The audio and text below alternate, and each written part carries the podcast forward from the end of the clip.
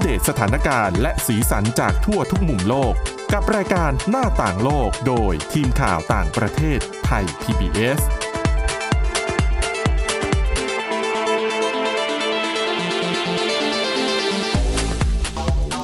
สวัสดีค่ะคุณผู้ฟังนี่คือรายการหน้าต่างโลกนะคะ ก็กลับมาพบกับคุณผู้ฟังเป็นประจำนะคะ ตั้งแต่วันจันทร์ถึงวันศุกร์ทุกวันนะคะ ไม่เว้นวันหยุดนักขัตฤกษ์นะคะ แล้วก็คุณผู้ฟังก็สามารถติดตามฟังรายการหน้าต่างโลกได้นะคะ ทุกที่ที่เข้าถึงอินเทอร์เน็ตนะคะ ก็สามารถรับฟังได้ในทุกช่องทางค่ะ อ่ะสำหรับวันนี้มีเรื่องราวที่น่าสนใจเช่นเดียวกันนะคะ แต่ว่าจะเป็นย้อนหลังไปสู่ปี 2022มีการสรุปภาพรวมกันนะคะอ่ะวันนี้ค่ะพบกับคุณจารุพรโอภาสรัฐและดิฉันสวรักษ์จากวิวัฒนาคุณค่ะ สวัสดีค่ะ ค่ะอ่ะก็ตอนนี้ก็ยังถือว่ายังอยู่ในช่วงปีใหม่อยู่นะนะ ค่ะ ยังอยู่ในช่วงต้นต้นต้นต้นๆเดือนมกราคม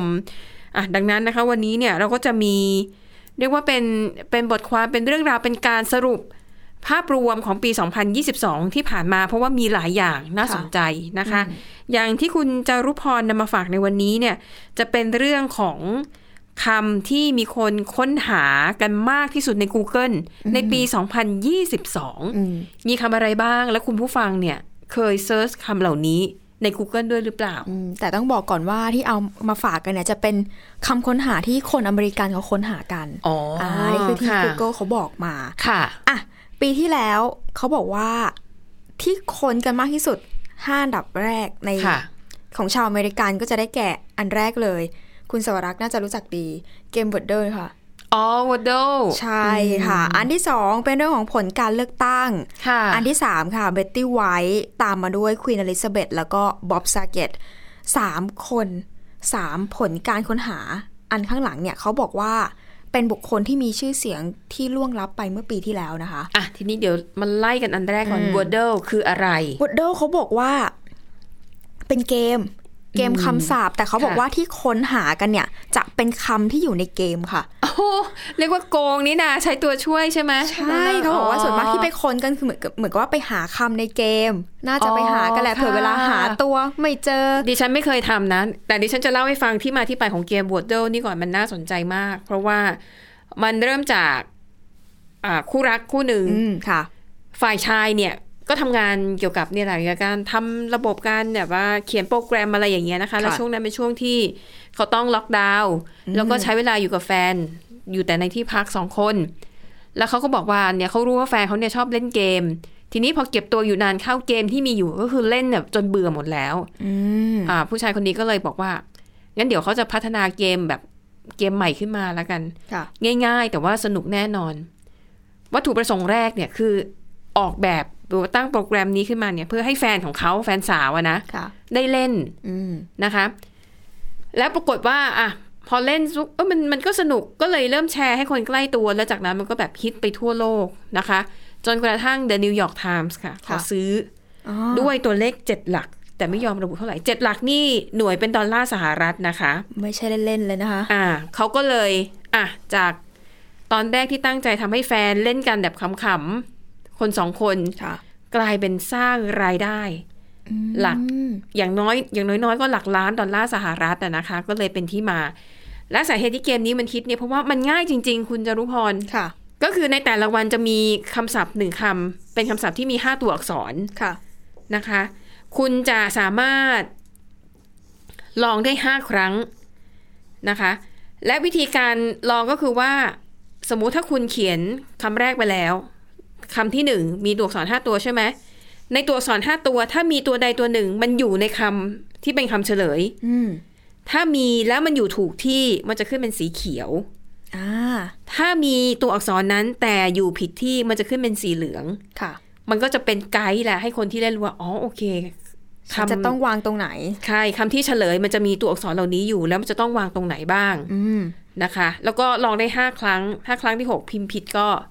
ก็จะก็ถือว่าแพ้อะ อืม คือกติกามันง่าย ค่ะ นะคะ แต่เนี่ยดิฉันเพิ่งดูออกมีคนโกงแบบนี้ด้วยดิฉันไม่เคยทำนะดิฉันก็เอาแพ้ก็แพ้ไปเลย หรือไม่ก็เรียกเพื่อนมาช่วย อ๋อ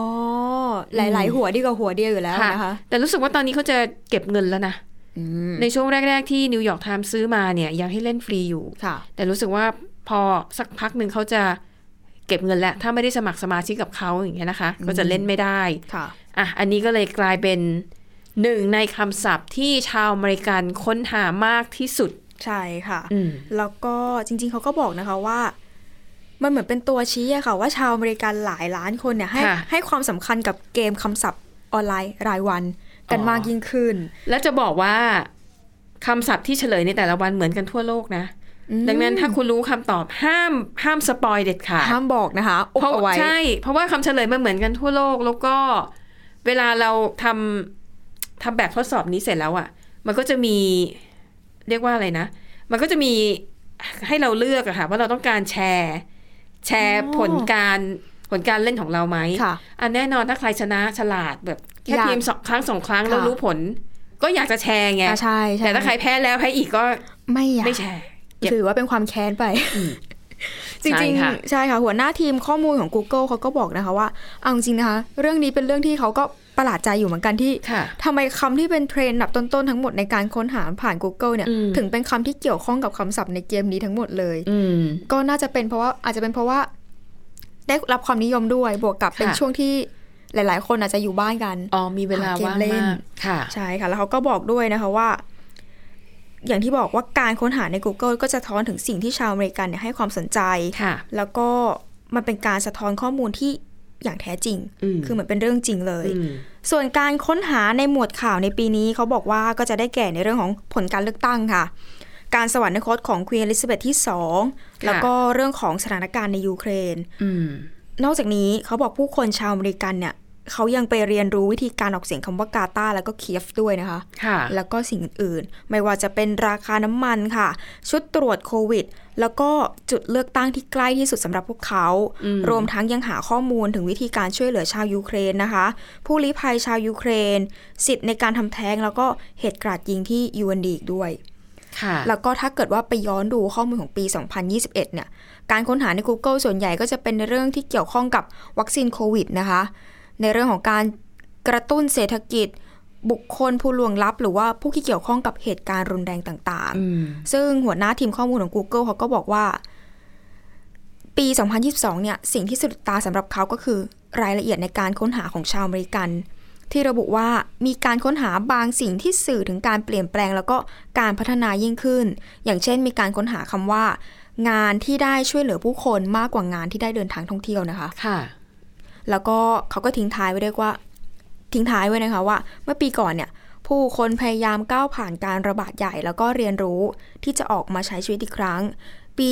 2022 ก็คือขั้นต่อไปของเส้นทางเหล่านี้ แล้วก็ระหว่าง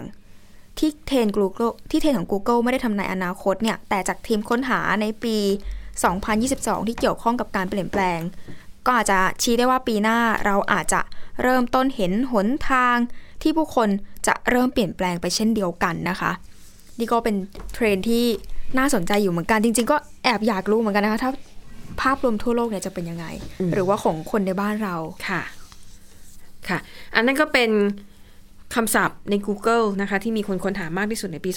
2022 ทีนี้มาดูในหมวดของคำในข่าวกันบ้าง อืม นะคะ ก็ปีที่ผ่านมาเนี่ยมันก็จะมี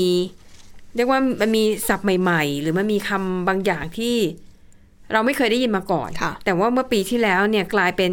คำศัพท์ที่ถูกพาดหัวในสำนักข่าวระดับโลกนะคะ อ่ะเดี๋ยวมาไล่เรียงกันดูว่าคุณผู้ฟังจะพอจำอันไหนได้บ้างนะคะ ค่ะ อ่ะอันแรกนะคะอ๋อต้องบอกก่อนว่าคนที่จัดอันดับคำในข่าว ที่นิยามถึงเหเหตุการณ์ที่เกิดขึ้นในปี 2022 เนี่ยมาจากสำนักข่าว AFP อ๋อ นะคะอ่ะเขาก็เรียบเรียงไว้ ดูเหมือนว่าจะไล่อ่ะเริ่มต้นจากตัว A ก่อน อ่ะตัวเอง อามา ค่ะ เกดอน อืม อามาเกดอนเนี่ยความหมายของมันจริงๆก็คือวันวันสิ้นโลก วัน ค่ะ ล้างโลกนะคะ ค่ะ เขาบอกว่าศัพท์นี้เนี่ยมันอยู่ในข่าวที่เกี่ยวข้องกับสงครามในยูเครน อ๋อ คำนี้คนที่พูดก็คือโจไบเดนประธานาธิบดีสหรัฐอเมริกานะคะ โจไบเดนเนี่ยบอกว่า เอ่อพวกเราเนี่ยน่าจะหมายถึงชาวโลกเนาะไม่ได้เจอกับเหตุการณ์อามาเกดอน อืม นะคะ ก็หมายถึงวันสิ้นโลก นับตั้งแต่เกิดปัญหาเรื่องวิกฤตขีปนาวุธที่คิวบาในปี 1962 อืมค่ะ พอโจไบเดนพูดคำนี้มามันมีคำว่าอามาเกดอนมันเป็นคำแบบใหญ่ไง แล้วก็ ค่ะ สื่อก็เลยจับมาเล่นนะคะ ก็สะท้อนให้เห็น ถึงความวิตกกังวลของสหรัฐอเมริกาว่าสงครามในยูเครนเนี่ยมันจะลุกลาม อืม แล้วอาจจะกลายเป็นสงครามล้างโลก อืมถึง นะคะ วันสิ้นโลกของจริงนะคะ อืมก็เลยทำว่าทำให้คำว่าอามาเกดอนเนี่ย มันกลายเป็นคำในข่าว อืม พักหนึ่งนะคะ ค่ะ คำต่อมาค่ะลอนดอนบริดจ์ โอ้ ลอนดอนบริดจ์เนี่ย ค่ะ มันเป็นเรียกว่าอะไรนะ มันเป็น เหมือนเป็นโค้ดไหมคะ อ่าเหมือนเป็นรหัส อืม ลับนะคะ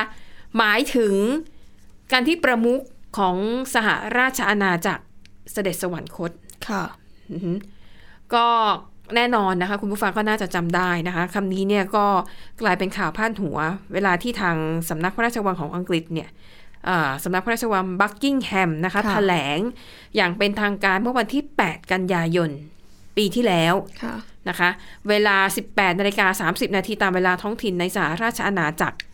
ประกาศข่าวการเสด็จสวรรคตของสมเด็จพระราชินีนาถเอลิซาเบธที่ 2 แล้วก็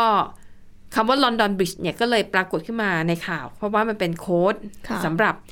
หน่วยงานที่เกี่ยวข้องในทุกๆฝ่าย เขาก็จะมีระเบียบวิธีการปฏิบัติไปว่า ถ้ามีการประกาศโค้ดว่าลอนดอนบริดจ์ขึ้นมาเนี่ยทุกคนก็ให้ดำเนินการตามแผนที่มีการวางไว้อยู่แล้ว ไม่ว่าจะเป็นการไว้ทุกข์นะคะการออกคำสั่งทางราชการอ่าการเตรียมพระราชพิธีศพอะไรแบบเนี้ยรวมถึงการเตรียมอ่าพิธีขึ้นครองราชย์ของในตอนนั้นก็เป็นเจ้าฟ้าชายชาวเนาะ ค่ะ นะคะอ่ะนี่ก็เป็นอีกคำหนึ่งนะคะ ที่เป็นคำในข่าว ที่คนทั่วโลกรับรู้แล้วก็เข้าใจว่า อ๋อ ลอนดอนบริดจ์หมายถึงอะไร ค่ะ คำต่อไปค่ะ loss and damage อืม อันนี้เนี่ยเป็นศัพท์ที่ปรากฏในการประชุมคอป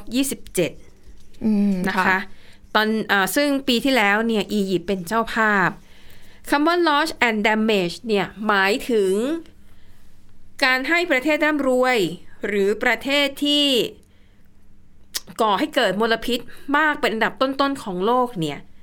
อ่ามาร่วมกัน ค่ะ จ่ายเงินสมทบในกองกองทุน loss and damage แปลเป็นไทยก็คือเออความสูญเสียและการเสียหาย ค่ะ เงินกองทุนก้อนนี้เนี่ยเขาตั้งใจว่าจะนำไปช่วยเหลือ ประเทศยากจน ประเทศกำลังพัฒนาที่ได้รับผลกระทบจากการเปลี่ยนแปลงของสภาพอากาศ อืม ซึ่งจริงๆไอกองทุนที่ว่านี้เนี่ยนะคะ มีการหารือกันมาเป็น 10บสปีแล้ว แต่มันไม่เคยประสบความสำเร็จ ค่ะ จนกระทั่งในการประชุมขอบ 27 ที่อียิปต์เนี่ยเรียกว่ามีการบรรลุข้อตกลง แล้วก็มีมติเห็นชอบร่วมกัน อืม ก็ถือว่าเป็นการปูทางแล้วล่ะนะคะ ก็เลยทำให้คำว่า loss and damage เนี่ยกลายเป็นคำในข่าวและแน่นอนค่ะ ในการประชุมขอบ 28 หรือในปีต่อๆๆไปเนี่ย loss and damage ก็จะเป็นคำที่เราจะได้ยินกันบ่อยมากขึ้น ใช่ค่ะ นะคะคำต่อไป อืม woman life and freedom อ๋อ แปลตรงตัวก็คือผู้หญิงชีวิต และอิสระนะคะ อ่าและอิสระเสรีภาพนะคะคำนี้เป็นคำที่กลุ่มผู้ประท้วงในประเทศอิหร่าน ค่ะ มักจะตะโกน เป็นข้อความที่ ใช้ในการประท้วงอะ ใช่ ค่ะ เวลา นะคะ มาเดินขบวนกัน อือหือก็ต้องเท้าความนิดนึงนะคะ ว่าในปี 2022 เนี่ย มันเกิดการประท้วงใหญ่ในอิหร่าน เนื่องจากการเสียชีวิตของมาซาอามินี หญิงชาวอิหร่านวัย 22 ปี คือเธอเนี่ยสวมผ้าคลุมศีรษะแบบแบบหลวมๆอ่ะ ค่ะ แบบประมาณแบบครึ่งหัวนะคะ คล้ายๆกับในในภาพยนตร์อินเดีย อ๋อ ที่โด่งดังมากนะเมื่อ ค่ะ ปีที่แล้วอะนะคะ ค่ะ เออ คังคูใบใช่ไหม ถูก คะ ต้อง อ่า ดิฉันนึกชื่อไม่ออก คือ ทำ ตัวเอง ไม่ ใน ได้ เรื่องนั้นนะเขาก็จะสวมผ้าคลุมศีรษะแต่ว่า ใช่ สวมแบบหลวมๆ แล้วก็จะเห็นผม ค่ะ ด้านหน้าใช่ไหม แต่จริงๆตามหลักการศาสนาของประเทศเขาเขาก็จะมองว่าต้องปิดคลุมให้มิดชิดใช่ไหม ถ้า คะ ตามหลักศาสนา อืม อิสลามถ้าเคร่งเนี่ยนะคะ ค่ะ คือต้องไม่ให้เห็นเส้นผมเลย อืม แต่ว่าอามาซาอามินีเนี่ยก็คือสวมแบบหลวมๆอ่ะ ค่ะ แล้วมันก็จะเห็นผมนะคะอ่าเธอถูกตำรวจศิลธรรมของอิหร่านควบคุมตัวในข้อหานี้ อืม คือสวมผ้าคลุมศีรษะไม่เหมาะสม แล้วปรากฏว่า ในระหว่างที่ถูกควบคุมตัวเนี่ย เธอเสียชีวิต ทั้งๆที่อายุแค่ 22 ปี ค่ะ ทางการบอกว่า เธอมีภาวะหัวใจวาย อืม แต่ครอบครัวเนี่ยไม่เชื่อ ค่ะ แล้วก็คิดว่าน่าจะเสียชีวิตเพราะว่าถูก ทำาย ตำรวจศีลธรรมนี่ างกาย แหละทำร้ายร่างกาย แล้วมันไม่มีการชนะสูตร อืม เพราะว่าตามหลักศาสนาเนี่ย พอเสียของอิสลามอะนะคะ ค่ะ จะต้องนำศพไปประกอบพิธีฝัง ค่ะ ไม่เกิน 24 ชั่วโมงหลังเสียชีวิต อืม ไม่มีการชนะสูตร ค่ะ มันก็เลยไม่มีหลักฐานชัดเจนว่าเสียชีวิตเพราะอะไรกันแน่ มันก็เลยนำไปสู่การประท้วงครั้งใหญ่ทั่วประเทศขยายวงไปถึงใน หลาย ต่างประเท ใช่ ศ ค่ะ ที่มีชาวอิหร่านอยู่นะคะ และคำนี้ก็เลยกลายเป็นเป็นมอตโต้ของผู้ประท้วงนะคะ ผู้หญิงชีวิต อิสระเสรีภาพ ค่ะ นะคะ ก็เลยเป็นอ่ะเป็นคำในข่าวนะคะ แต่หลายคนมองว่า แม้จะเป็นการประท้วงครั้งใหญ่จริง แต่ว่าจนในช่วงระยะเวลาอันใกล้นี้ ไม่น่าจะนำไปสู่การเปลี่ยนแปลง แบบหน้ามือเป็นหลังมือ อืมค่ะ แต่อย่างน้อยก็เป็นจุดเริ่มต้นที่อาจจะทำให้ผู้นำสูงสุดของอิหร่านเนี่ย ต้องหันกลับมาทบทวน อืมค่ะ การการปกครองรูปแบบการปกครองประเทศนะคะอ่ะนั่นก็คือคำในข่าวนะคะ ในที่เกิดขึ้นจากการประท้วงในอิหร่านคำต่อมาค่ะ ค่ะ blue tick แต่ง่าย อ๋อ ๆ ก็คือไอ้เครื่องหมายขีดสีน้ำเงินในทวิตเต เครื่ อ อง ร์ หมายยืนยันตัวตนนะคะ ใช่ ก็กลายเป็นคำที่อยู่ในข่าวแบบใหญ่โตมากเลยนะคะ ะ ช่วงหนึ่งหลังจากที่อีลอนมัสเนี่ย ก็ตัดสินใจเข้าซื้อกิจการของ Twitter แล้วก็มีการปรับเปลี่ยนกฎมากมายหนึ่งในนั้นคือการเรียกเก็บค่าใช้บริการสำหรับผู้ใช้งานที่ต้องการเครื่องหมายบลูติกหรือว่าเครื่องหมายสีน้ำเงิน อืม ซึ่งมันเป็นเครื่องหมายที่ยืนยันว่าอ่าบัญชีนั้นเนี่ยเป็นของเจ้าตัวที่ใช้ชื่อนั้นจริงๆ ของคนคนนั้นไป อ่าอย่างสมมติคุณจารุพรเนี่ยเกิดเป็นนักร้องที่แบบดังมาก ยอด ค่ะ วิวแบบพันล้านวิวทั่วโล โอ้ ก โห แล้วคุณจารุพรก็อยากจะมีแอคเคาท์ของตัวเอง ค่ะ แต่ทีนี้พอคนที่ดังมากๆเนี่ย มันก็จะอาจจะเป็นติ่ง หรือจะเป็น อืม แฟนคลับ หรือเป็นคนไม่ประสงค์ แฟนดอม ดี ต่าง ใช่ ๆนะคะ ตั้งชื่อบัญชีแอคเคาท์เป็นชื่อคุณจารุพรเหมือนกัน แล้วก็อาจจะเอารูปคุณจารุพรจากไหนก็ได้อะ ค่ะ มาแปะ ทีนี้ผู้ใช้งานทั่วไปเนี่ยเขาก็อาจจะแยกไม่ออกจริง ๆ ว่าอ่ะอันไหนแอคเคาท์ของตัวจริง หรือ ค่ะ อันไหนเป็นแค่แอบอ้าง ค่ะ ดังนั้นไอ้เครื่องหมาย เครื่องหมายติ๊กถูกสีสีฟ้าหรือสีน้ำเงินเนี่ย คือมันจะเป็นตัวยืนยันไงว่าบัญชีอันนี้แหละ เป็นของคุณจารุพรจริง อืม ๆ ซึ่งก่อนหน้าที่อีลอนมัสเข้ามาซื้อกิจการเนี่ย มันเป็นบริการแบบฟรี คือใครๆก็ต่อได้ไม่ต้องเสียค่าใช้จ่าย ค่ะ นะคะอ่ะแต่พออีลอนมัสมาเนี่ยเขาก็บอกว่า Twitter เนี่ยมีปัญหาเรื่องการเงินหนักมากเลยนะ ขาดทุน ราย นะ จ่ายแต่ละปีเนี่ยมันแบบมันเยอะมากอะ่ะเขาต้องควบคุม ค่ะ รายจ่ายเพิ่มรายได้ และการเรียกเก็บค่าใช้จ่ายจากไอ้เครื่องหมายบลูติกเนี่ยก็เป็นหนึ่ง หนึ่งในช่องทางหา ใช่ เงินนะคะ แต่มันก็ทำให้ผู้คนรู้สึกว่าไม่พอใจ อืม นะคะ บางคนก็บอกว่าไม่ไม่แฟร์เลยทำไมอะ่ะอีลอนมัสก็รวยรวยที่สุดของโลกอยู่แล้วอ่ะ รวยเละอยู่แล้วนะคะ ทำไมต้องมาหาเงินหารายได้กับอะไรแบบนี้ แต่ ค่ะ ในขณะที่บางคนก็มองว่า ก็ต้องเข้าใจเขานะเขาทำธุรกิจก็ต้อง อืม ต้องการรายได้ ค่ะ อะไรแบบเนี้ยนะคะอ่ะนั่นก็เป็นประเด็นที่มีการถกเถียงกัน แต่สุดท้ายก็เก็บเงินนะ ใช่ค่ะ อืม ไม่ นะ พ้น คะ อยู่ดี ค่ะอ่ะก็เลยทำให้บลูติกนะคะ กลายเป็นศัพท์ใหม่ที่ปรากฏในข่าว อืม อ่ะคำต่อไปเอ่อ tomato soup ทอมเมโต้ซุปเหรอ คะ มาได้ยังไงคะเนี่ย จะอย่างที่บอกว่าสำนักข่าว AFP เป็นคนเลือกคำศัพท์เหล่านี้นะ ดังนั้นบางคำเนี่ย มันอาจจะไม่ได้แบบอยู่ในกระแสความสนใจของคนไทยสักเท่าไหร่ อ๋อ คำว่า tomato soup เนี่ยนะคะ มันมีต้นกำเนิดมาจากข่าวที่มีกลุ่มอนุรักษ์สิ่งแวดล้อมเนี่ย ไปจัดกิจกรรมตามศูนย์แสดงงานศิลปะ ค่ะค่ะ อ่ะอย่างที่ London National Gallery นะคะเมื่อเดือน ค่ะ ตุลาคมที่ผ่านมากลุ่มผู้ประท้วงเนี่ย ก็ไปในหอแสดงงานแล้วเอาซุปมะเขือเทศเนี่ยค่ะปาเขาใส่ภาพของแวนโกะที่มีชื่อภาพว่า sunflowers หรือว่าภาพดอกทานตะวัน อันที่ฉันนึกออกแล้วค่ะ เออแล้ว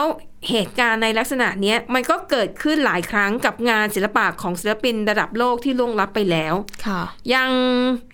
งานของโมเน่นะคะ อืม หรือผู้ประท้วงที่เอากาวอะแล้วไปทาตัวเอก าวทามือง ใช่ไหมคะ เออ แล้วก็เอามืออะไปแตะกับ อืม ภาพของแอนดี้วอร์ฮอล ค่ะ ก็เป็นเป็นจิตรกรที่วาดภาพแนว แนวแนวใหม่อะ อธิบายไม่ถูกเหมือนกัน แต่คุณผู้ฟังน่าจะคุ้นชื่อเขา ค่ะ ลองไปเสิร์ชชื่อ แล้วก็ดูผลงานของเขานะคะแอนดี้วอร์ฮอแล้วก็โกย่า แล้วก็เวอร์เมียอะไรพวกเนี้ย อืม และไอ้ซุปมะเขือเทศเนี่ยแหละ มันถูกใช้เป็นอุปกรณ์ในการคว้างใส่งานศิลปะ อืม เหล่านี้ เป็นการแสดงจุดยืนของแต่ละกลุ่มคนน่ะนะคะ แต่เคราะห์ดีอาจจะไม่ได้เรียกว่าเคราะห์ดี แต่คือทางพิพิธภัณฑ์หรือว่าแกลเลอรี่เหล่านี้เนี่ยเขาน่าจะเคยมีประสบการณ์อะไรแบบนี้มาแล้ว ค่ะ คือพวกที่เข้ามาพยายามจะทำลายผลงานศิลปะ อืม เขาจะมีการติดตั้งกรอบกระจก อ๋อ ใช่ค่ะใช่ค่ะ เพื่อปกป้องผลงานอยู่แล้ว ดังนั้น ผลงานนี้ไม่ได้รับความเสียหายนะคะ อืม อ่ะ ปิดท้ายคำว่า A4 เอสี่ ถ้าพูดถึง A4 คุณจารุพรนึกถึงอะไร กระดา ง่ ษ ยๆเลย แน่นอนค่ะ ถูกต้อง บ้านเรากระดาษ A4 ก็คือกระดาษ A4 นั่นแหละ แล้วมันมาได้ยังไงคะ มาจากการประท้วงในประเทศจีนที่ต่ออ อ ต้านมาตรการคุมเข้มโควิด -19 ของทางการจีน ค่ะ จุดแตกหักเนี่ยมันเกิดจากเหตุเพลิงไหม้ในเมืองอูรุมฉี เป็นอาคารที่พักอาศัย อืม แล้วปรากฏว่ามีคนเสียชีวิตในตึกนั้นประมาณ 10 คน แล้วก็มีกระแสข่าวว่าสาเหตุที่เสียชีวิตเยอะขนาดนั้น เพราะว่า ตึกนั้นเนี่ยมันอยู่ภายใต้มาตรการโควิด -19 มาตรการล็อกดาวน์ปิด ค เมื น อง ที่ นะ อ คะ ยู่ข้างในเนี่ยหนีออกมาไม่ได้ อืม คนก็เลยพอใจว่ามันจะเข้มไปไหนเนี่ย คือมาตรการจะเข้มจนไม่คำนึงถึงชีวิตผู้คนเลยเหรออแล้วพอประท้วงหนักเข้าหนักเข้าเนี่ย ทางการก็พยายามจะปิดกั้น การแสดงความเห็นของประชาชน ค่ะ ผู้ประท้วงก็เลยเอากระดาษ A4 มา เฉ ชู ย ค่ะ ๆ ไม่ได้เขียนข้อความอะไรเลย อืมเปล่าๆ โช เลย ฉๆมันสื่อถึงว่า จีนเนี่ยริดรอนเสรีภาพในการแสดงความคิดเห็นของประชาชนพูดอะไรก็ไม่ได้ประท้วง อืม อะไรก็ไม่ได้ ค่ะ สื่อมวลชนของทางการก็ไม่ให้ออกข่าว ก็เลยชูกระดาษเปล่าสีขาว เพื่อ ความว่างเปล่าเลย ก็คือ ไม่ ว่า เห็น เป อะ ล่า ไรเลย ฉันอยากจะพูดอะไรนะ แต่ฉันพูดไม่ได้ อืม ก็เลยเป็นที่มาของการโชว์กระดาษ A4 โอ้ สีขาวเปล่า ค่ะ ๆ อันนี้เป็นนัยยะที่ซ่อนอยู่นะคะ อืม อ่ะไม่รู้ว่าเล่ามาเนี่ยหลายศัพท์คุณผู้ฟังพอจะจดจำมันไหนได้บ้างหรือเป แต่ ล่า ดิฉันออกทุกอันเลยนะคะ บางอันอาจจะงงก่อนตอนแรก เราไปมาอ๋อ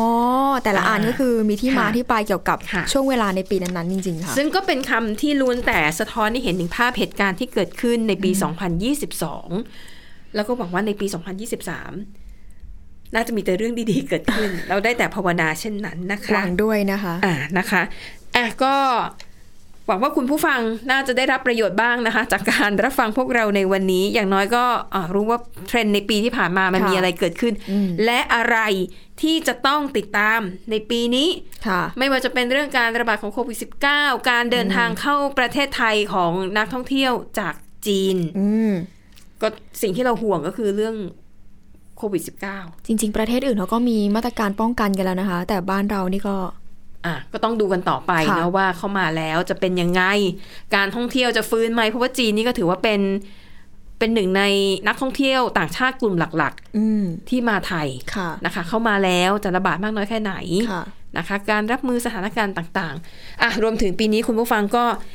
เรายังคงต้องระมัดระวังตัวนะคะ จากการระบาดของโควิด -19 ใครติดแล้ว